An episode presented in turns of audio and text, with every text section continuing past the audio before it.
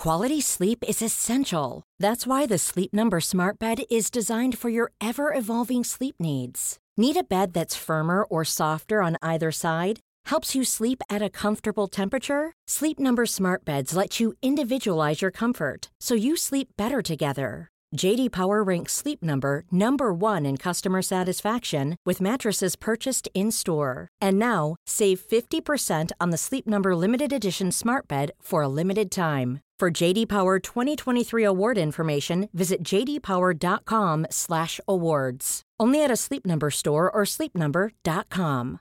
Cool fact a crocodile can't stick out its tongue. Also, you can get health insurance for a month or just under a year in some states. United Healthcare short term insurance plans, underwritten by Golden Rule Insurance Company, offer flexible, budget friendly coverage for you. Learn more at uh1.com. Hello, everyone, and welcome to the latest episode of the Redmen Bitesize podcast. I'm Steve. Today is Monday, July 24th. I am back after a nice week away, spending time chasing my kids around the house because it's been raining and they've been cabin fever. And that's something that I need to deal with. Don't worry about it. It's nothing to do with you, right? Just needs to get off my chest before I start. I feel like a little mini rant there. But yeah, I'm going to be talking about Liverpool news. Really, I'll be honest, most of it's going to be related to the friendly, the 4-4 that we've just had against, and I think I'm pronouncing it, Greuther Fürth. I apologise if I've got that wrong. I don't even know. But before we get onto that friendly, I want to talk about Palhinha. Yes, the Fulham midfielder was linked over the weekend with a move to Liverpool, and as luck would have it, and especially Liverpool luck and midfielders, he's now injured. The he was playing centre half for Fulham and he's done his shoulder and basically it looked like a bad one and if Liverpool were interested in him, you've got to believe that might be the end of it. You know, um, Marco Silva speaking after the game said that it doesn't look good and he reckons it's serious. He says, hopefully it's not too serious, but he's, it's a shoulder and he's probably dislocated it. He's going to go and get a scan. But yeah, if Liverpool were interested in Palhinha and they were going to try and sign him this summer, well, it looks like that one might be off the card. So I had a feeling that Liverpool might, you know, if they were going to go and sign two midfielders, they could have went and got someone like Romeo Lavia who's been linked and can be someone you can build towards in the future. You might not want to play him straight away, but he's got a very high ceiling. He's someone that you can have in your squad now and try and develop further and further so that he can become an absolute star player. But in the meantime, if you want a more a maybe sure thing. I don't know if that's the, the right terminology, but Palhinha is obviously um, mid 20s, well, late 20s now, of course, international player.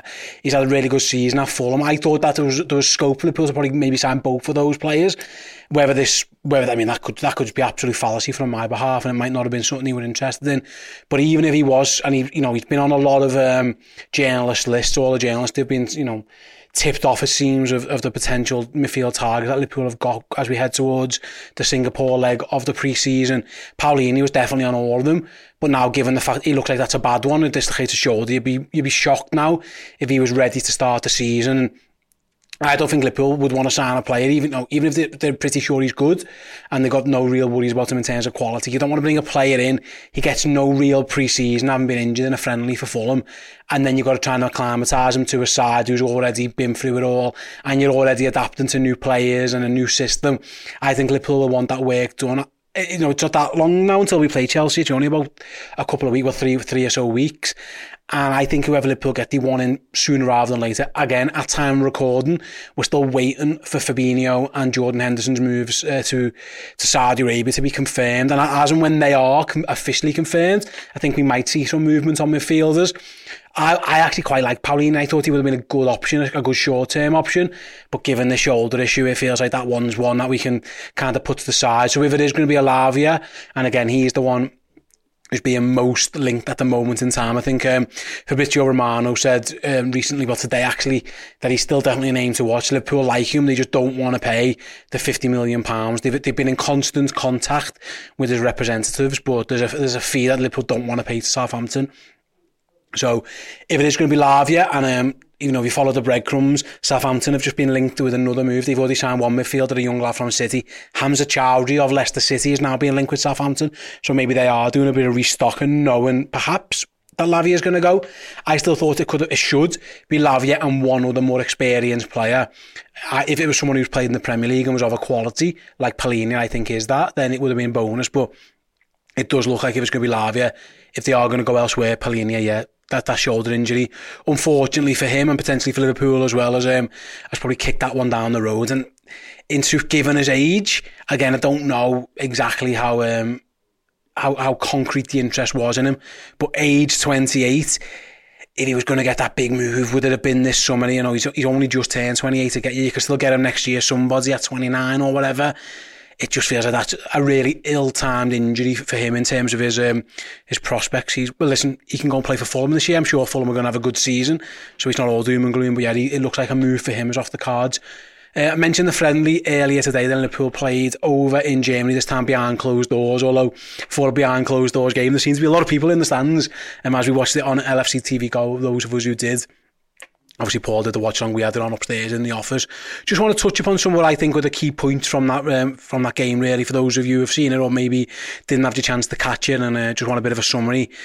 4-4, it was a crazy game, but it was two completely different Liverpool sides. Obviously, they, they had much changed 11 from the first half to the second half. In the first half, obviously Trent Alexander-Arnold continued playing as the number six. He had Cody Gakpo and Alexis Mac Allister in midfield alongside with him, and I was impressed by actually all three of those it was interesting that Gakpo, I think, was more more left hand side, Mac Allister on the right. But I was very impressed with Gakpo, and I do think he's definitely an option there at, at times.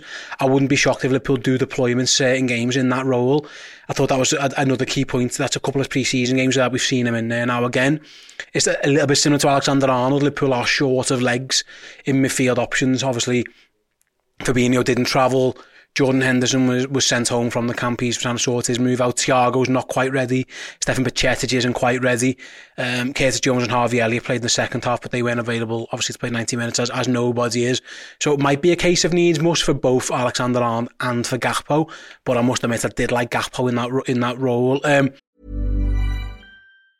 Quality sleep is essential. That's why the Sleep Number Smart Bed is designed for your ever evolving sleep needs. Need a bed that's firmer or softer on either side? Helps you sleep at a comfortable temperature? Sleep Number Smart Beds let you individualize your comfort so you sleep better together. JD Power ranks Sleep Number number 1 in customer satisfaction with mattresses purchased in-store. And now, save 50% on the Sleep Number limited edition Smart Bed for a limited time. For JD Power 2023 award information, visit jdpower.com/awards. Only at a Sleep Number store or sleepnumber.com. A lot can happen in three years, like a chatbot may be your new best friend. But what won't change? Needing health insurance. United Healthcare Tri-Term Medical Plans, underwritten by Golden Rule Insurance Company, offer flexible, budget-friendly coverage that lasts nearly three years in some states. Learn more at uh1.com.